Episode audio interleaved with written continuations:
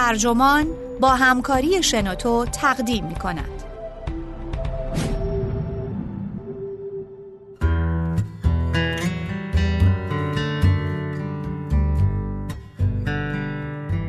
مختره واقعیت مجازی می‌گوید همین حالا شبکه های اجتماعیتان را حذف کنید. نویسنده جارون لانیر مترجم علیرضا شفیعی نسب منبع گاردین. ترجمه شده در وبسایت ترجمان. گوینده اکرم عبدی.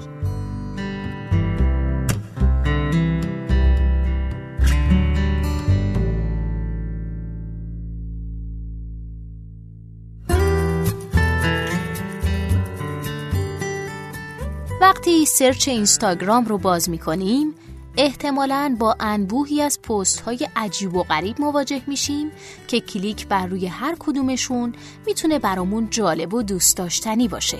اما خیال کنید تاجری فریبکار برای درآمد یا سود بیشتر پشت دستگاه search اینستاگرام نشسته و داره پست های مشخصی رو به سمت ما سوق میده.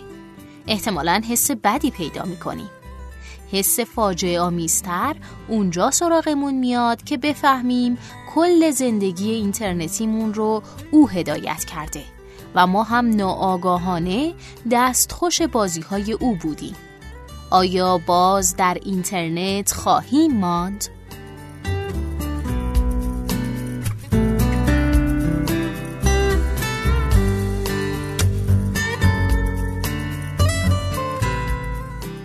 شاید در نگاه اول اینطور به نظر نرسه. اما من فردی خوشبین هستم. به نظرم مجبور نیستیم کل دنیای دیجیتال رو دور بندازیم. اما یه فناوری پیشرفته خاص وجود داره که حتی در مقادیر کم هم زهراگینه. مسئله فقط این نیست که کاربران اینترنت سرگرم محیط هایی میشن که بدترین ویژگی ها رو در ما بیدار می‌کنه. یا اینکه قدرت زیادی در دست معدود افرادی متمرکز شده که ابررایانه های ابری رو کنترل می‌کنن. مشکل بزرگتر اینه که همه ما دستگاههایی با خودمون حمل می‌کنیم که ابزار مناسب اصلاح تودهی رفتار هستند. مثلا در تبلیغات قدیمی بعد از پخش تبلیغ می‌شد سنجید که آیا محصول مورد نظر عملکرد بهتری داشته یا نه. اما حالا شرکت ها بررسی می‌کنن که آیا رفتار افراد در هنگام مرور و کاوش تغییر می‌کنه یا نه. اون وقت فید هر فرد رو دائما به تناسب تغییر میدن تا نتایج دلخواهشون رو به دست بیارن. به طور خلاصه رفتار شما به یک محصول تبدیل شده و مشتریان سازمانی و سیاسی صف کشیدن تا اون رو بخرن. در پایان می‌تونیم خطی دور خطر اصلی پیش رومون بکشیم و توجهمون رو به اون جلب کنیم. اگه می‌تونستیم خودمون رو از شر این مدل آسیبزای کسب و کار رها کنیم، اون وقت فناوری زیربنایی اونقدرها هم بد نخواهد بود. برخی رسانه های اجتماعی رو با صنعت تنباکو مقایسه کردن. اما من چنین قصدی ندارم. مقایسه بهتر رو میشه با رنگی ساختمانی انجام داد که حاوی سربه. وقتی تردیدی باقی نموند که سرب برای سلامتی مزره، هیچکس نگفت که دیگه نباید خونه ها رو رنگامیزی کنیم. بلکه بعد از فشار و قانونگذاری رنگ های بدون سرب به استاندارد جدید تبدیل شد. من در مقام یک دانشمند کامپیوتر سخن میگم. نه دانشمند علوم اجتماعی یا روانشناس. به چشم می‌بینم که زمان در حال تمام شدنه و چاره این نیست که هیچ کاری نکنیم. برای درک موقعیتمون چیزی که بتوان اون رو علم موشکافانه نامید چندان در دسترسمون نیست. اما نتایج کافی در دست داریم که مشکل پیش رومون رو شرح میدن. فقط وقت زیادی برای حل اون نداریم. حالا فرصت مناسبی است تا یک کلمه اختصاری از خودم بسازم. نظرتون راجع به اصلاح رفتار کاربران و تبدیل اون به یک امپراتوری اجاره‌ای چیه؟ اختصاری که به دست میاد بامره. بامر یک ماشینه. یک ماشین آماری که در ابرهای کامپیوتری زندگی می‌کنه. از اونجا که تأثیر این ماشین آماریه، تهدید اون تا حدی مثل تغییر اقلیمه. نمیشه گفت تغییر اقلیم عامل یک طوفان، سیل یا خشکسالی خاصه. اما میشه گفت که احتمال وقوعشون رو افزایش میده. در مدت طولانی تر فاجعه بارترین رویدادها مثل افزایش سطح دریا و نیاز به جابجایی اکثر مردم و یافتن منابع غذایی جدید رو میشه به تغییر اقلیم نسبت داد. اما تا اون موقع این استدلال از بین خواهد رفت. به همین طریق نمی‌تونم ثابت کنم که یه فرد خاص رو بامر فاسد کرده. این رو هم نمی‌تونم ثابت کنم که بدون بامر رزیلتی خاص در جامعه پیش نمی اومد. نمیشه با قاطعیت دونست که آیا رفتارتون رو تغییر داده یا نه. اما اگه از پلتفرم های بامر استفاده می‌کنین احتمالا هر چند جزئی تغییر کردید. هرچند نمیشه گفت بدون بامر کدام جزئیات دنیامون متفاوت خواهد بود اما این رو در مورد تصویر کلی میشه فهمید. بامر هم مثل تغییر اقلیم اگه خودمون رو اصلاح نکنیم ما رو به جهنم خواهد برد. بامر یک ماشین با شش جزء متحرکه. در اینجا به شش جزء این ماشین اشاره می کنم و هر کدومشون رو مختصرا توضیح میدم.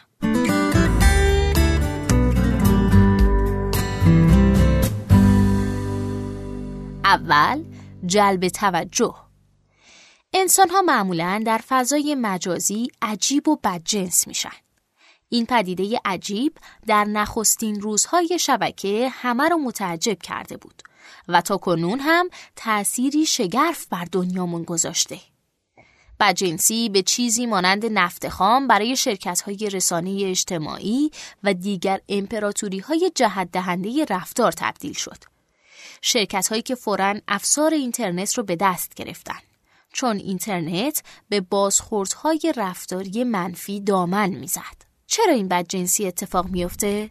بخوام به طور خلاصه بگم در دنیای مجازی افراد عادی در فضای دور هم جمع میشن که پاداش اصلی یا شاید تنها پاداش موجود توجهه. اونها وقتی دنبال چیزی جز توجه نباشن به افرادی بیشعور تبدیل میشن.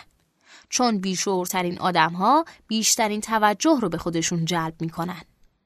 این گرایش ذاتی به بیشوری به تمام بخش های دیگر ماشین بامه رنگ و بو میده. دوم، فضولی در زندگی همه. همه افراد تحت نظارتی خاص قرار گرفتن که انگار مستقیما از یه رمان علمی تخیلی و ویران شهری بیرون اومده. جاسوسی رو عمدتا از طریق دستگاه های شخصی متصل به خصوص گوشی های هوشمند انجام میدن. دستگاه هایی که مردم عملا به بخشی از بدنشون تبدیل کردن. داده هایی در مورد ارتباطات، علاقه ها، حرکت ها، مخاطبان، واکنش های احساسی به شرایط، حالت های چهره، خریدها، علائم حیاتی و غیره گردآوری میشه. داده هایی که حجم و تنوعشون دائما در حال افزایشه. الگوریتم ها داده های هر فرد و همینطور میان افراد رو مطابقت میده. این تطابق ها عملا نظریاتی در مورد سرشت هر فرد هستند. نظریاتی که قدرت پیش بینیشون دائما مورد سنجش و نمره دهی قرار می‌گیره. اینها مانند تمام نظریات مدیریت شده دیگه دائما از طریق بازخوردهای سازگارانه پیشرفت کرده و دقیق تر میشن. سوم، فرو کردن محتوا در حلق شما. الگوریسم ها تعیین می‌کنن هر فرد در دستگاه خودش چه چیز تجربه می‌کنه. این معلفه رو میشه فید، موتور پیشنهاد یا سفارشی سازی نامید. بدین معنا که هر فرد چیزهای متفاوتی می‌بینه. انگیزه مستقیم اینه که محرک هایی رو به صورت فردی برای اصلاح رفتار بفرستن. البته تمام سفارشی سازی ها بخشی از بامر نیستن.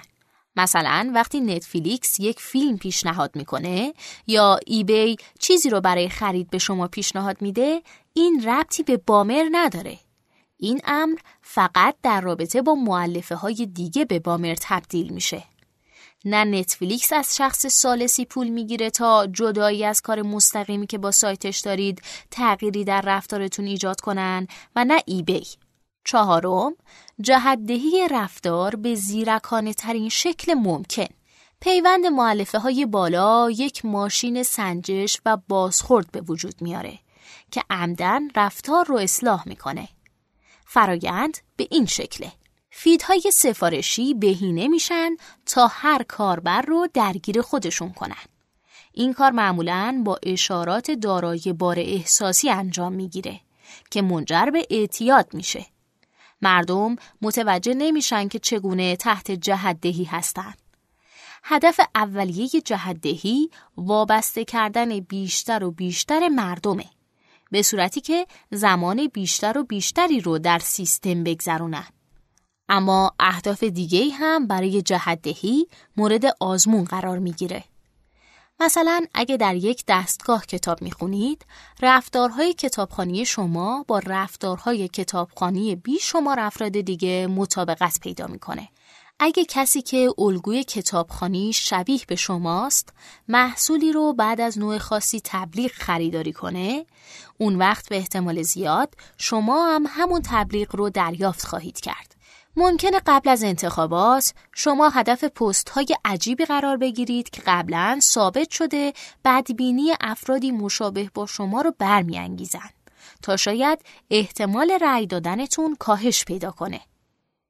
پلتفرم های بامر با افتخار گزارش میدن آزمایش های انجام دادن تا افراد رو غمگین کنن.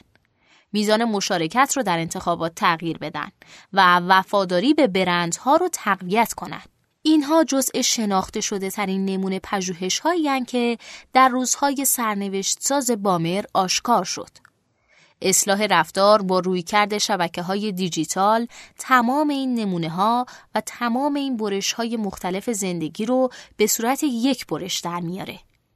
از دیدگاه الگوریتمی احساسات، شادی و وفاداری به برندها فقط نشونه های مختلف اما مشابه هستند که باید بهینه بشن. پنجم، کسب درآمد از طریق اجازه دادن به بدترین افراد برای اذیت کردن مخفیانه دیگران.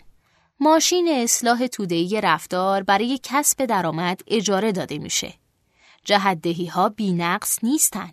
اما اونقدر قدرت دارن که برندها، سیاستمداران و دیگر نهادهای رقابتی اگه به بونگاه های بامر پول ندن در واقع خودکشی کردن. باجگیری شناختی همگانی اینگونه به وجود میاد و موجب میشه تا هزینه هایی که صرف بامر می‌کنن روز به روز افزایش پیدا کنه.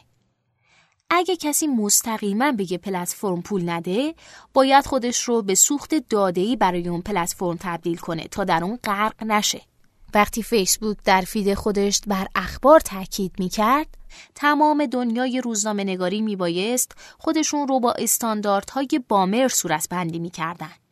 روزنامه نگاران برای اینکه عقب نمونن مجبور بودن داستانهایی ایجاد کنن که حالت تلکلیک بود و قابل جداسازی از بستر بود. اونها مجبور بودن بامر بشن تا بامر نابودشون نکنه.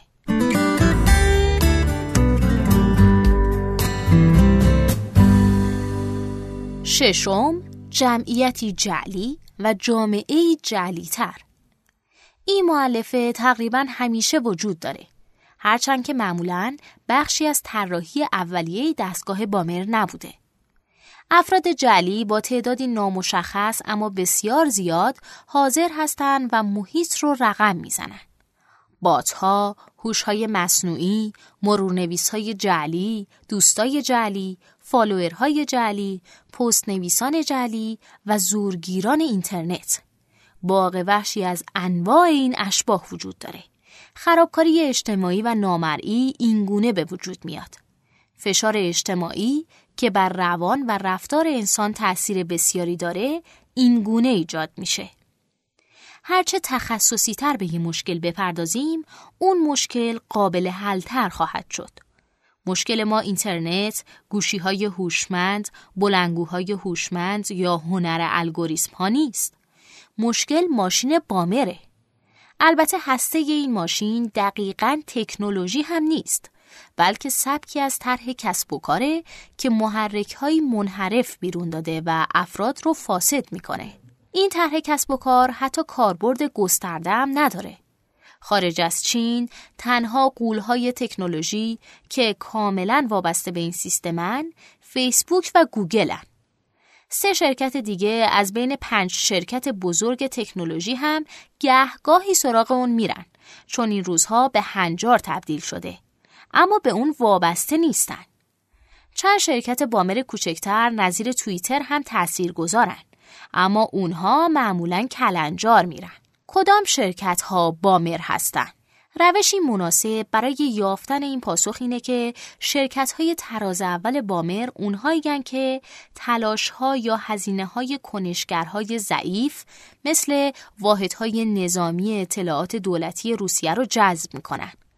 این راه تشخیص نشون میده که سرویس های کاذبی وجود داره که فقط حاوی زیر مجموعه های معلف ها هستن.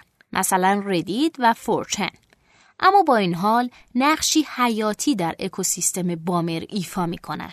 اما این استدلال مربوط به شرکت ها نیست. مربوط به شماست. چون می‌تونیم دور این دستگاه خط بکشیم. می‌تونیم دور چیزی خط بکشیم که باید از اون اجتناب کنیم. مشکل بامر این نیست که شامل هر گونه تکنولوژی خاصیه. مشکل اینه که بامر قدرت نمایی کس دیگه است. شاید تصمیم بگیرید یک رفتار درمانگر شناختی شما رو معالجه کنه و از اون منفعت ببرید. امیدوارم اون درمانگر سوگند یاد کرده باشه که معیارهای حرفه‌ای رو رعایت کنه و اعتماد شما رو جلب کنه. اما اگه درمانگرتون وامدار یک شرکت دوردست و قولاساست و پول می‌گیره تا تصمیمات خاصی رو در شما القا کنه که لزوما به نفع خودتون نیست اون بامر خواهد بود مشکل یک تکنولوژی خاص نیست بلکه استفاده از تکنولوژی برای جهتدهی مردم و تمرکز قدرت به چنان شکل دیوانوار و وحشتآوریه که به تهدیدی برای بقای تمدن تبدیل میشه. اگه می‌خواید به سلامت عقلی دنیا کمک کنید، نیازی نیست گوشی های هوشمند یا سرویس های ابری کامپیوترتون رو کنار بذارید یا حتی از وبسایت ها دیدن نکنید. بامر چیزیه که باید از اون دوری کنید. پس حسابتون رو حذف کنید.